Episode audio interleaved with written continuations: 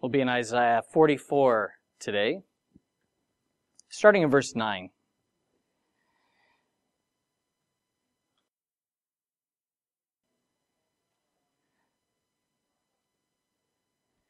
I think people are pretty funny, just in general. I think as you get older, you realize that you're a bit funny too, in different ways.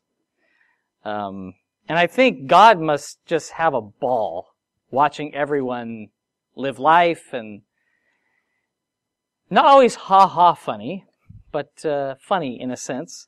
That God knows our habits, our behaviors, and like we can say, oh, look, it's gonna, he's gonna say this, or she's gonna respond in this way. And when it happens, there's this like sense of satisfaction. You're like, yep, uh-huh, I knew that was coming. Um, or the, the story that will be told, or the thing that will happen. And it occurred to me that God knows my future more clearly than I know my, remember my past. Like He knows everything. He knows everything about me, and that human nature hasn't changed, that we are, in a sense, predictable. And only God's able to free us from the folly that's within us. Uh, Proverbs 26:11 it puts it succinctly. It says, "As a dog returns to its own vomit, so a fool repeats his folly." So, you know, it's positive in a sense that we're uh, there is humor. God has created humor, but then there's a sense that it's funny how we can be the same and have victory over something, but go back to it and and you think, wow, that's weird. That in us, God's given us the capacity for logic and to think and to have power over our will to an extent, yet we often don't make the right choice. We'll make the same wrong choice again and again. And you think, well, why, why does that happen? It's, it's almost humorous. It's almost funny that we could uh, seem to overcome something, but then like the dog, which I always thought having dogs, what's with that? Going back to the vomit what purpose does it serve? Now, uh, there's probably some vet out there who can tell me exactly why, but that's not the point. The thing is, I look at it and go, ew. And uh, with as human beings, going back to the old ways, it could be revolting, but it's ironic. And today we're we have a, a little lesson in satire. God uses irony quite often in Scripture. Jesus, Elijah, Paul, and here Isaiah, they use satire. And I want to make a distinction, which I have not always made. I failed to make the distinction between satire and sarcasm. The main difference between satire and sarcasm is satire is its irony used to point out folly, but with the end that there would be positive change. Sarcasm is hostile and it's mockery. It's belittling someone. It's not with any uh, constructive purpose rather than to insult someone else. Another difference between the two is sarcasm is delivered mostly with tone. It's how you say it.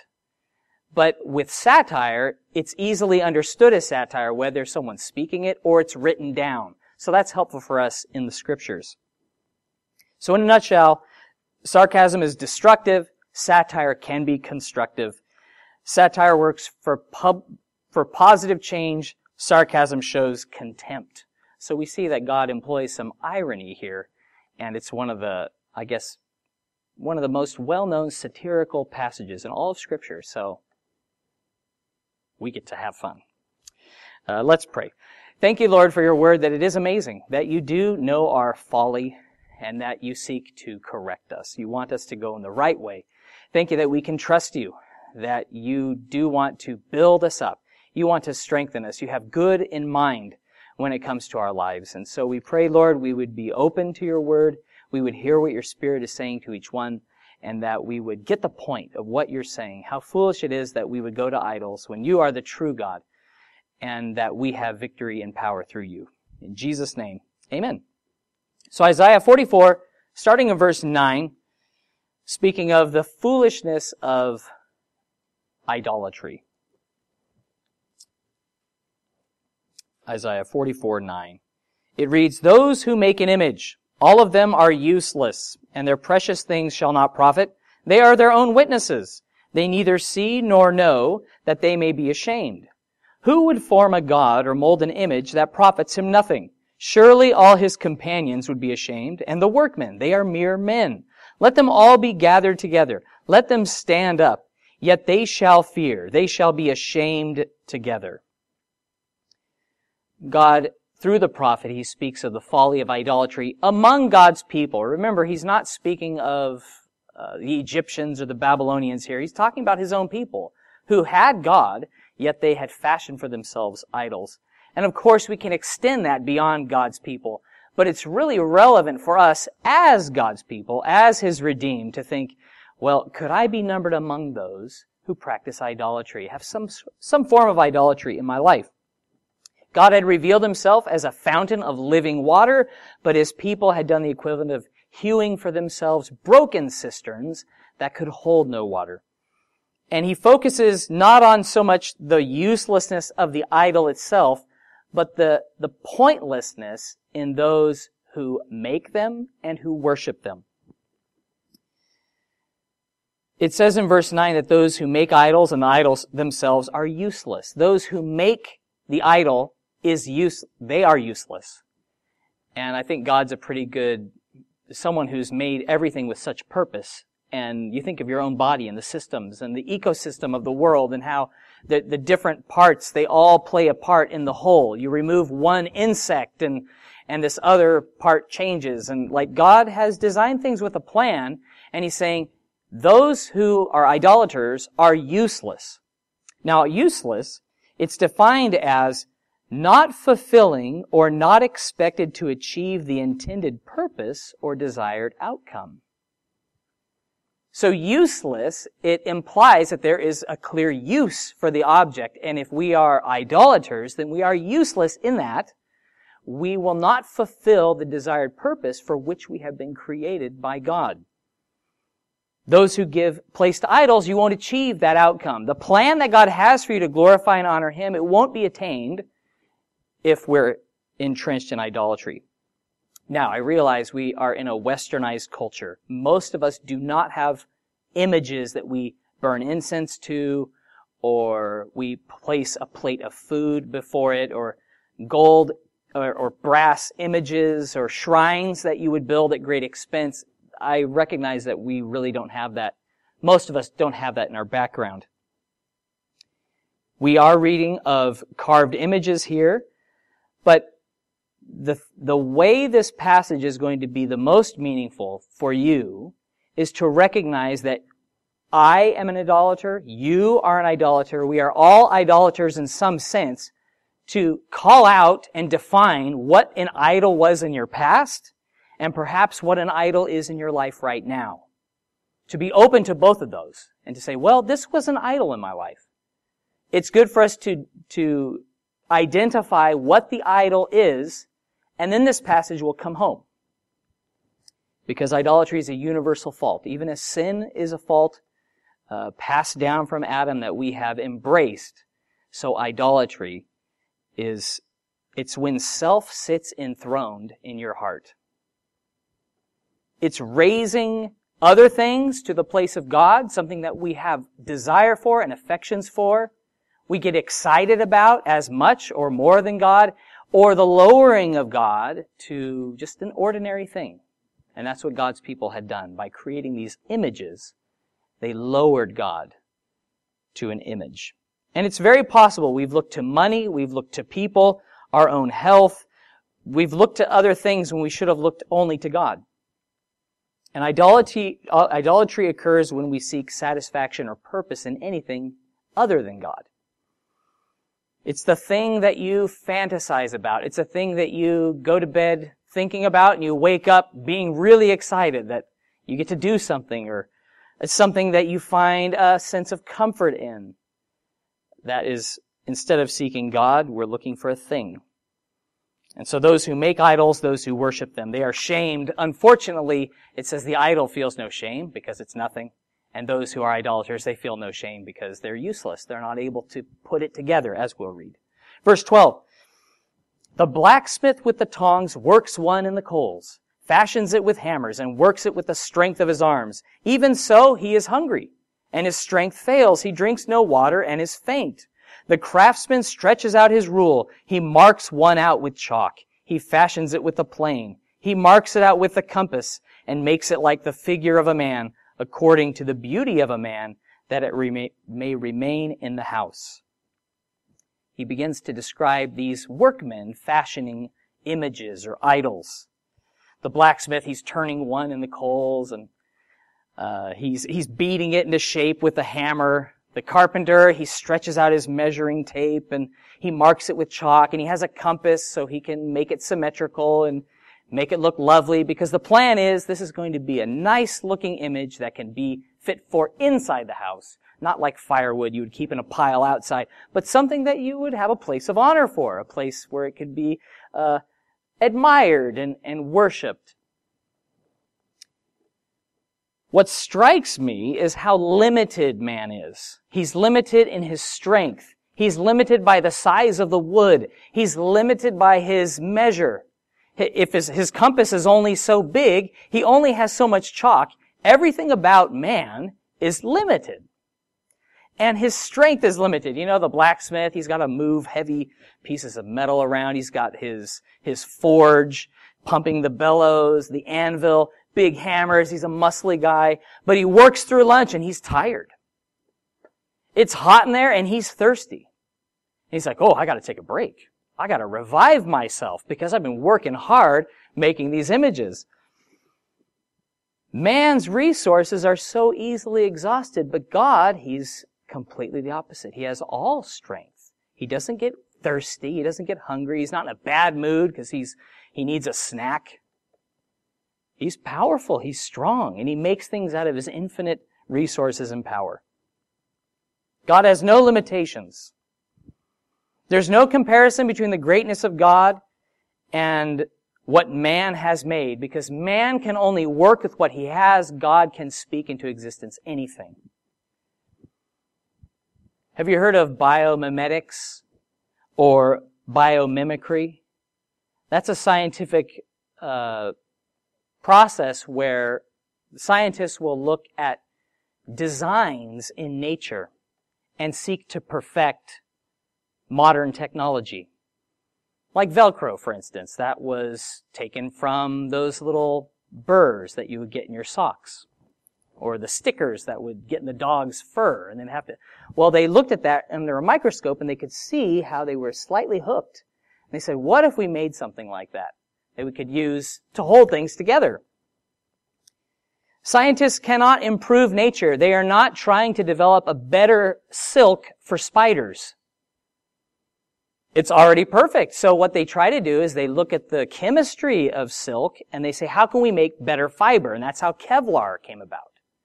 It's because they took something that God has made and He's made it perfect and they're not going to start a campaign to get the spiders to use this new and improved silk. They can't touch that. They can't make it better, but we can make better our technology through it. So, yeah, you can't give a gecko more grippy feet. It, we look at those feet and go, how do they work? How can they climb on glass? We want that for us, right? So man's resources limited. We're, we're at best copyists but God, He is a creator. He's made it all. Verse 14. He cuts down cedars for himself and takes the cypress and the oak. He secures it for himself among the trees of the forest. He plants a pine, and the rain nourishes it. Then it shall be for a man to burn, for he will take some of it and warm himself. Yes, he kindles it and bakes bread. Indeed, he makes a god and worships it. And he makes a carved image and falls down to it. He burns half of it in the fire. With this half he eats meat. He roasts a roast and is satisfied. He even warms himself and says, Ah, I am warm. I have seen the fire. And the rest of it he makes into a god, his carved image. He falls down before it and worships, prays to it, and says, Deliver me, for you are my God. So the satire is cranking up a bit here. He says the man chooses out a tree. There's all these varieties of trees. He plants a tree. He counts on God to water it and nourish it. He cuts it down and he uses part of it to bake his dinner, to bake his bread and to warm himself. And the other half, he's like, oh, I can make an image out of this. I can make a God to worship. So half of it's seen as fit for the fire, and the other half is now his God. That's pretty ironic. Hard to imagine. That man could have such understanding to be able to grow things and to cultivate, and yet at the same time not to even examine his own heart and the hypocrisy of his choices. He, he can be more foolish than a senseless beast. At least beasts do what God has told them to do, where they will migrate at a given time. They are able to procreate and to, to fly. Birds fly. And fish swim. And they do it very well. They do it perfectly. And yet man, who was made and created in the image of God to glorify God and to know God, he begins to prostitute himself to all these other things and does not consider his ways. The one who can consider his ways doesn't consider his ways.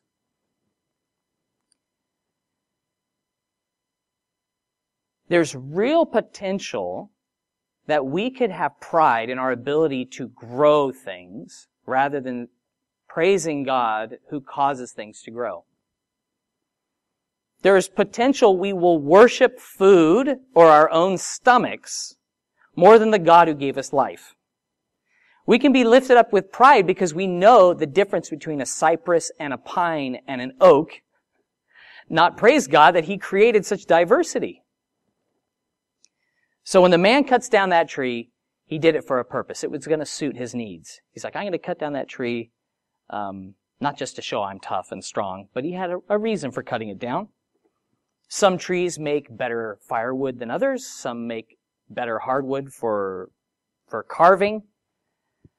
And even as one, as the man chose to chop down one tree and to carve an image according to his design, we choose our own idols Usually an idol is something that was good given us by God, but we've bent it out of shape.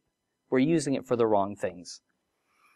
We always get something out of an idol, but we're left worse off than before.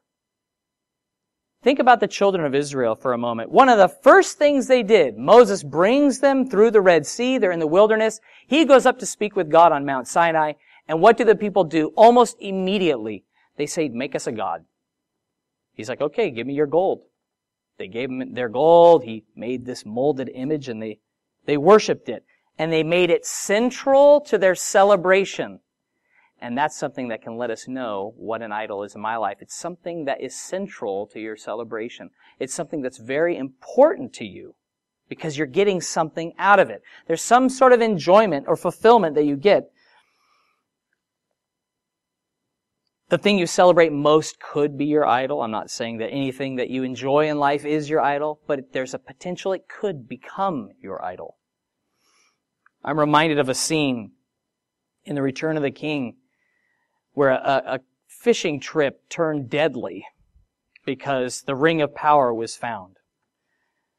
So Deagol, he finds this ring in the river and Smeagol sees it and goes, oh, give that to me for my birthday. You know, I want it. And Deagol's like, no, I'm not giving it to you. And they start a little push and shove, and it ends up with Smeagol strangling Deagol to death.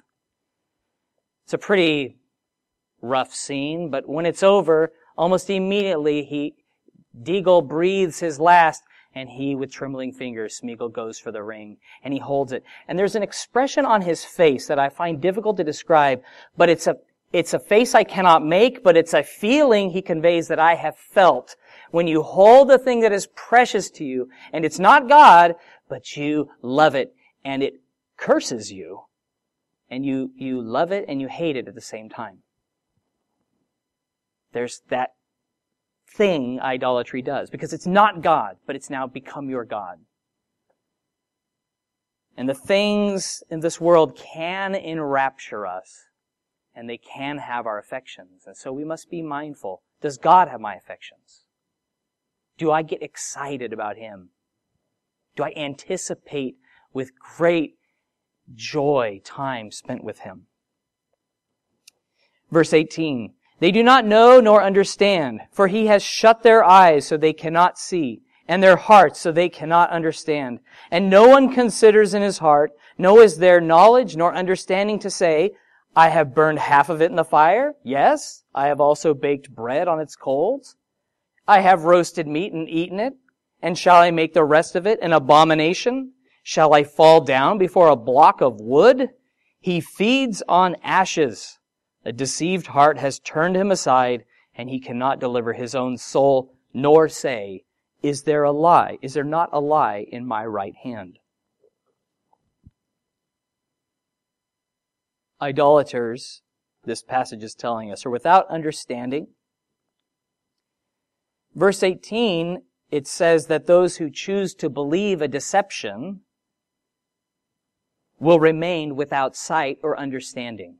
So if you choose to trust a lie, if you choose to believe the deception, God will see that you remain deceived.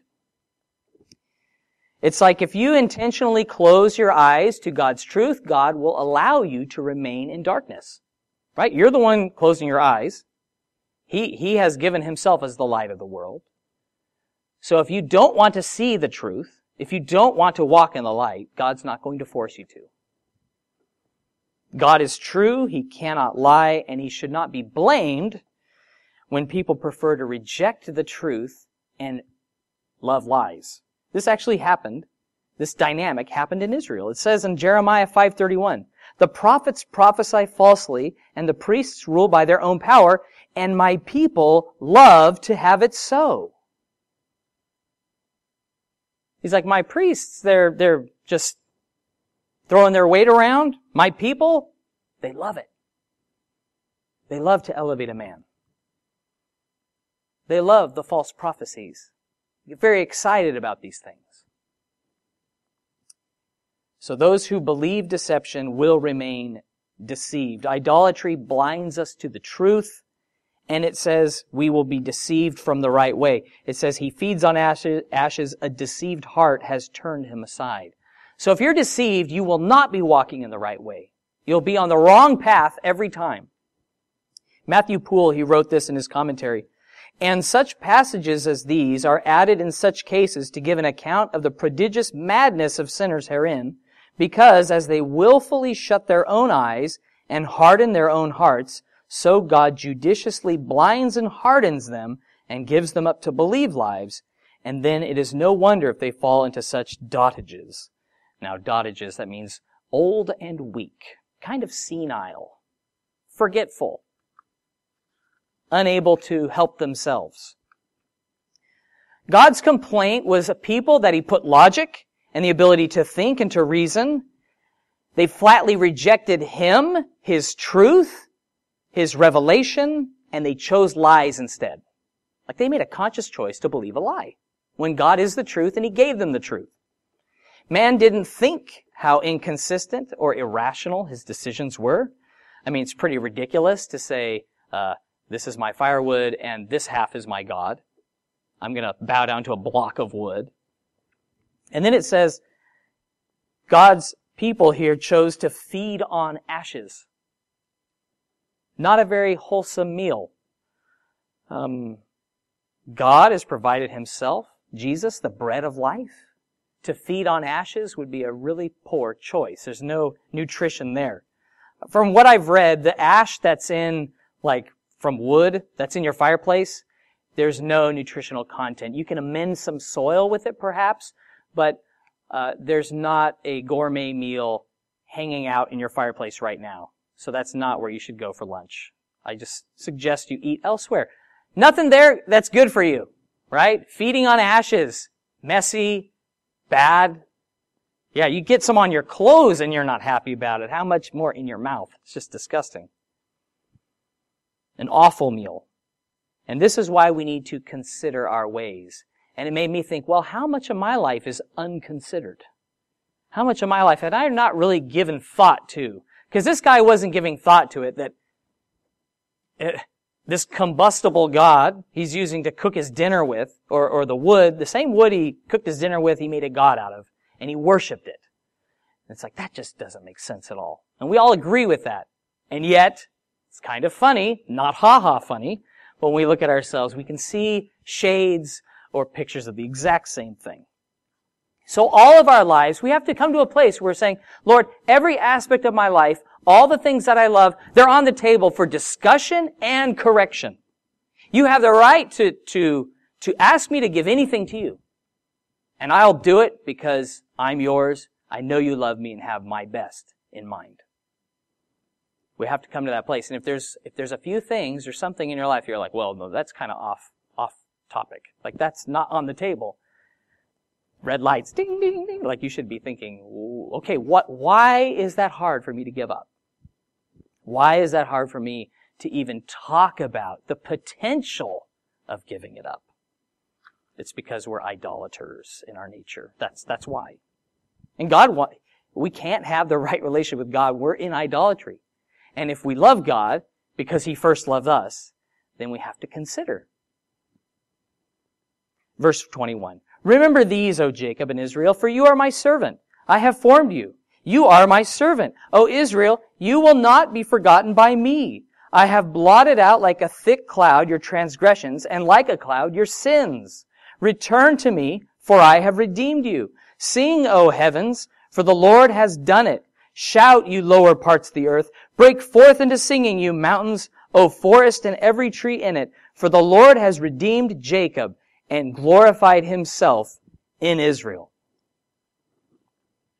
Until now, it's been pretty bleak. The people are idolatrous. They're not considering their ways at all. But now there's this brightness, this new day by God's grace, and it just pops. It just comes to us that there was no hope in the idol. There's no hope in, in that person without understanding to even know the right way to go. But God's like, you have no hope or help in the idol, but in me you have hope, help, and infinitely more because you have me. God claimed Israel as his own. He says, I formed you as my servant. And if you are Christ's today, he's the one who made you born again. He's the one who has designed you and has made you for a specific purpose for His glory. And He calls you as His own child and His faithful servant. He's saying to you, you are my servant. I haven't forgotten you. You may have forgotten me, but I haven't forgotten you.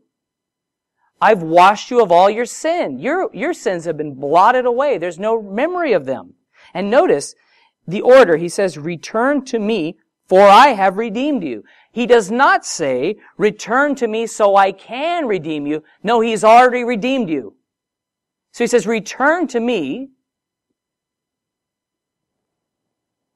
because I've redeemed you and live in that way. Live as someone who has been redeemed. Until now, you haven't been living that way, but consider your ways and begin to live in the way as I've commanded. And so, as Jesus, He's paid our price if you are a, my fellow Christian, we should stop sinning. We should burn our idols to ash, not eat them, and be excited to seek and to know and to follow Jesus. Because we're the ones who build on sinking sand without even knowing it. God knows that. But He hasn't forgotten us. That's why He takes the time to speak to us. We have to admit that we've trusted in other things. We've looked to other things for excitement and satisfaction and fulfillment other than God. And quite often, it's not until we lose that thing or there's the, we've been deprived of something when we realize that we've actually been looking to that thing for joy, for happiness. And uh, it's like when I had no money, excuse me, I'll, I'll go back. When I had money, I would say, oh, I'm not trusting in money. I don't find my security in money. But when I didn't have money, then I realized I was actually trusting in money.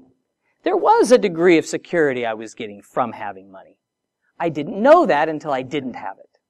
And it can be like that with many things, that you don't think that something's an idol until it's taken away and, and you realize, oh, I really was trusting in that thing. I was looking to that career.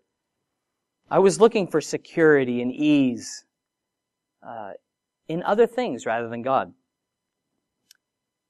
We can find that satisfaction and security in so many things other than God. And, and I'm not saying we can. God's saying we do. And that's really the point. Even still, God's not going to reject us. He's not going to disown us. He's saying, I made you. I have purchased you. I love you. You're in my plans. So return to me. And then he, he like explodes in this exhortation of praise. He says, Sing, O heavens, for the Lord has done it. Right? As Chris was saying, God has done the work. Shout, you lower parts of the earth. Break forth into singing, you mountains, O forest and every tree in it. For the Lord has redeemed Jacob and glorified himself in Israel. Praise. It's such a fitting response of every heart redeemed by the blood of Jesus Christ. No matter how low we sink, we can always lift God up because he is an exalted awesome God. He is so trustworthy, praiseworthy. We can rejoice in God's goodness and His grace no matter how we feel or the things, the painful things in our lives. I was uh, driving to my baseball game yesterday and have some aches and pains, which is normal. But just thinking, you know, Lord, you're not like me. And I'm so glad. I can be ruled by how I feel my emotions, but it's in my weakness and my pain that I realize that you're strong. That you're not like this. You're not broken down and weary. You don't need to have a boost of energy to play well. You're not sore the next day. Like, you're so good in every way. And even in our pain, that is when we can turn it to praise. Say, God, thank you that you have bought me and you work in and through me, that you speak to me, and that you remind me through pain that you are the one who heals, and you're a restorer of my soul. In faith, we're called to bless and acknowledge God's rule and ownership. And just thinking about that, that God, He formed you. You may not like yourself, but God loves you just the way you are because He made you that way. And I'm not talking about the fallen nature part of you, but I'm talking about who He intended you to be. Not who you are today, in a sense, but ultimately. And He sees through all of our problems and our weaknesses. And He knows how He's made us and His plans He has for us. God freely chose to redeem us despite our idolatry.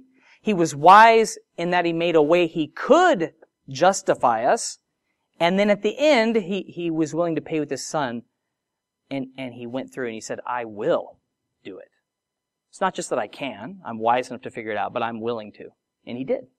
Through Jesus Christ. Verse 24. Thus says the Lord your Redeemer, and he who formed you from the womb. I am the Lord, who makes all things, who stretches out the heavens all alone, who spreads abroad the earth by myself, who frustrates the signs of the babblers and drives diviners mad, who turns wise men backward and makes their knowledge foolishness, who confirms the word of his servant and performs the counsel of his messengers, who says to Jerusalem, you shall be inhabited, and to the cities of Judah you shall be built, and I will raise up her waste places, who says to the deep, be dry, and I will dry up your rivers, who says of Cyrus, he is my shepherd, and he shall perform all my pleasure, saying to Jerusalem, you shall be built, and to the temple, your foundation shall be laid.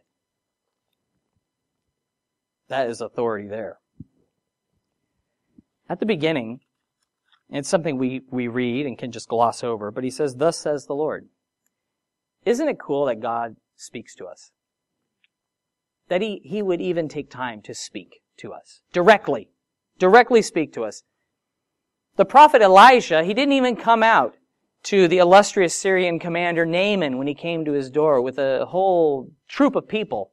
And he sent a messenger to the door. Like he didn't even leave his room to go talk to this general. And yet God, he speaks directly to us. God. Jesus has come to earth and he has walked among us and we have held, it says, what our, our eyes have seen and our hands have handled the very word of God. Jesus made flesh. And he says, Thus says the Lord, your Redeemer, and he who formed you from the womb. Is there anyone else who knows you like this? Your parents did not form you in the womb. Your father sired you, your mother carried you, but they did not know you. But he says, I formed you in the womb. I know you. No one else knows you like that. The God who made all things, who stretched out the heavens, who said, I spread abroad the earth by myself. I didn't need anyone's help. I've got things to say about your future. And he starts laying it down here. He says, hey, you shall be inhabited and the foundation will be laid and um, talks of Cyrus here. I love that he's speaking of rebuilding the temple before it was even knocked over. He's talking about building a new foundation, building on a good foundation before the first one was razed by the Babylonians. And so he's looking to the redemption. He's looking to the conclusion. He's looking at the end result of what he's going to accomplish through this siege and through the temple being torn down. He, he's not even focused on that. He's saying, hey, I've got a future. And I've got a future for you. The one that's formed you, he has a future for you.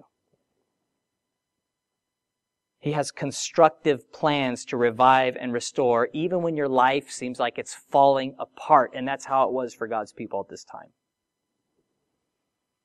History backs the biblical uh, account that Babylon would fall before Cyrus. And, and I want to emphasize that. It's not the other way around. It's not that the Bible confirms history. History confirms the scripture. The scripture is perfect and true. It's not history that the Bible lines up with. It's the other way around. History always lines up with the Bible because the Bible is the fixed thing. Towards the end of the Israelite captivity, the Persians, so 70 years in captivity in Babylon. The Persians had become a, uh, almost a global empire by that point. They had conquered all of Western Asia. Ancient Babylon, it was situated on the Euphrates River that flowed through with these impenetrable walls. They were massive. There's different accounts to how big they were, but forget trying to go over those walls. They were, they were thick and tall. Now, after the Battle of Opis, the Persians, they besieged the capital. And you see where it says, be dry and I will dry up your rivers?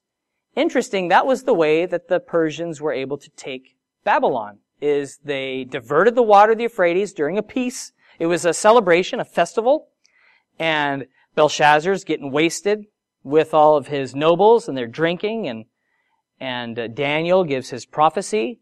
And as that's going on, under the cover of night, the Persian army came under the wall through where the river had been and they took the city. And it was then in 539 BC that Cyrus was proclaimed king of Babylonia. It was written in Daniel 5:31. It says, "And Darius the Mede received the kingdom, being about 62 years old. So that was a, a different guy. But uh, Cyrus, he was someone that God had spoken of from the beginning. 200 years before Cyrus lived, God mentions him here by name. And it is apparent through some of the historians, Josephus in particular, that Cyrus later read Isaiah and was very like empowered to say, oh man, I gotta do this now. Because this is what I've been made to do. This is why I've been created. To redeem God's people as His anointed and to send them back into Jerusalem and have it rebuilt. So he got pretty inspired by reading the Bible, the ancient scriptures, about how he should live his life, what he was supposed to do. Now in Isaiah, since the, it continues with Cyrus, Isaiah 45, 1 through 4, it says, Thus says the Lord to his anointed, to Cyrus, whose right hand I have held, to subdue nations before him and loose the armor of kings, to open before him the double doors, so that the gates will not be shut. I will go before you and make the crooked places straight. I will break in pieces the gates of bronze and cut the bars of iron. I will give you the treasures of darkness and hidden riches of secret places, that you may know that I, the Lord, who call you by your name, am the God of Israel. For Jacob my servant's sake and Israel my elect, I have even called you by your name. I have named you, though you have not known me. How about that? That's pretty awesome. He's calling Cyrus the Great by his name before Cyrus even knows anything about God.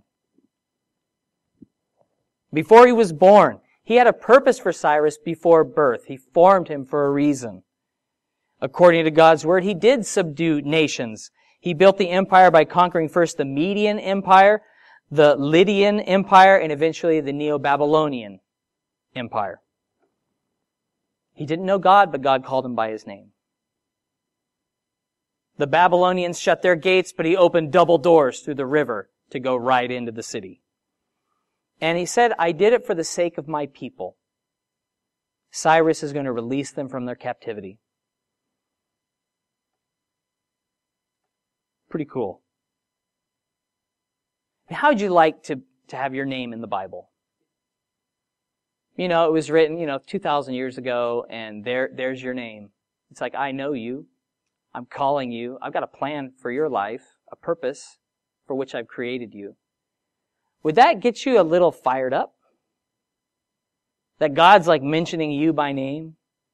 And, and maybe a couple of fathers, you know, like him, the son of, the son of, just to make sure that you know that he's talking to you, not just some other Cyrus. He, he's talking to you. See, I believe that God's speaking to us all today in his word. We have here this contrast between the foolish man who makes his idol and he bows down to it, and the God who forms man to do his purpose and his will. Who calls them by name, who forms them from the womb. Think of it. The God who formed you from the womb, He knows your name. He knows the plans He has for you, even before you knew Him. God had plans for Cyrus as his anointed. It was going to be a foreshadowing of the Messiah who would set the captives free. Jesus Christ, he would give his life as a ransom for sinners. Cyrus and his throne, they have since perished, but Jesus has established an eternal kingdom that will never end. He is the King of kings and Lord of lords, a redeeming God.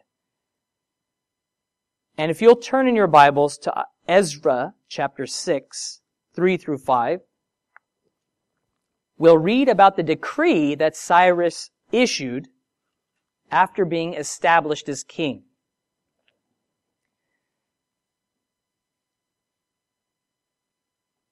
So Cyrus, in his first year, see, he was highly motivated.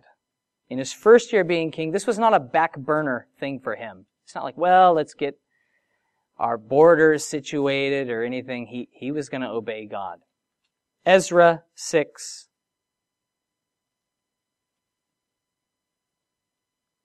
Ezra, Nehemiah, Esther, Job, Psalms, Proverbs. It's before Psalms. Maybe that'll help. Ezra, Nehemiah, Esther, Job. We used to do that in Sunday school. We used to do jump rope to the books of the Bible. Genesis, Exodus, Leviticus, Numbers, Deuteronomy, all the way through. I recommend it. It's good for your health and your mental fitness as well. Ezra 6, starting in verse 3. In the first year of King Cyrus, King Cyrus issued a decree concerning the house of God at Jerusalem. Let the house be rebuilt, the place where they offered sacrifices, and let the foundations of it be firmly laid, its height 60 cubits and its width 60 cubits, with three rows of heavy stones and one row of new timber. Let the expenses be paid from the king's treasury. Also let the gold and silver articles of the house of God, which Nebuchadnezzar took from the temple which is in Jerusalem and brought to Babylon, be restored and taken back to the temple, which is in Jerusalem, each to its place, and deposit them in the house of God. So in this first year of being king, King Cyrus gives this decree. He goes straight to business with this heavenly mandate and he says, let's build that temple again. All at the king's expense, at my expense. I'm paying for it all. Massive stones, timber, it's going to be huge. Pretty big. He says, all the gold and silver articles, indeed the ones that Belshazzar had been drinking out of and getting drunk when he was killed that night, they were all to be taken back to the temple so that temple worship could be restored. It was about sacrifice. It was about God's name being praised. Now, if you'll turn earlier in your scripture, Ezra 3, 10 and 11. The reason why you have to go back to read about it is because they had been given this command and people of the land resisted them. Uh, started all this red tape, bureaucracy, and so the work was ceased. And as the Jews were working, they said, hey, go check the archives. We were given this command to build this temple. And, and then they found that what Cyrus had said. So we're kind of having a flashback, as it were. Flash forward, I guess you could say. So Ezra 3, 10, 11. When the builders laid the foundation of the temple of the Lord, the priests stood in their apparel with trumpets, and the Levites, the sons of Asaph, with cymbals, to praise the Lord, according to the ordinance of David, king of Israel. And they sang responsively, praising and giving thanks to the Lord, for he is good, for his mercy endures forever towards Israel. Then all the people shouted with a great shout when they praised the Lord, because the foundation of the house of the Lord was laid. So it's just celebration. And they praised the Lord responsively of all the good things God had done. They said, praise be to God. His mercy endures forever. He is good. And I love that. They praised the Lord according to the ordinance of David. He's like, you guys gotta praise God. Praise God. And all the people shouted. Now there's no temple standing in Jerusalem today passages in the New Testament reveal that we, as Christians, we are all the temple of the Holy Spirit. You, as Christian, you are the temple of the Holy Spirit because the Holy Spirit dwells within you.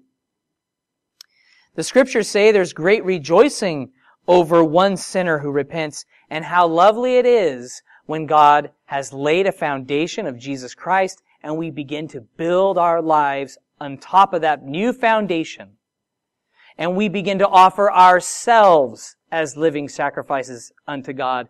Not the blood of goats and bulls, but we give ourselves as living sacrifices unto God, to the God who loves us and gave himself for us.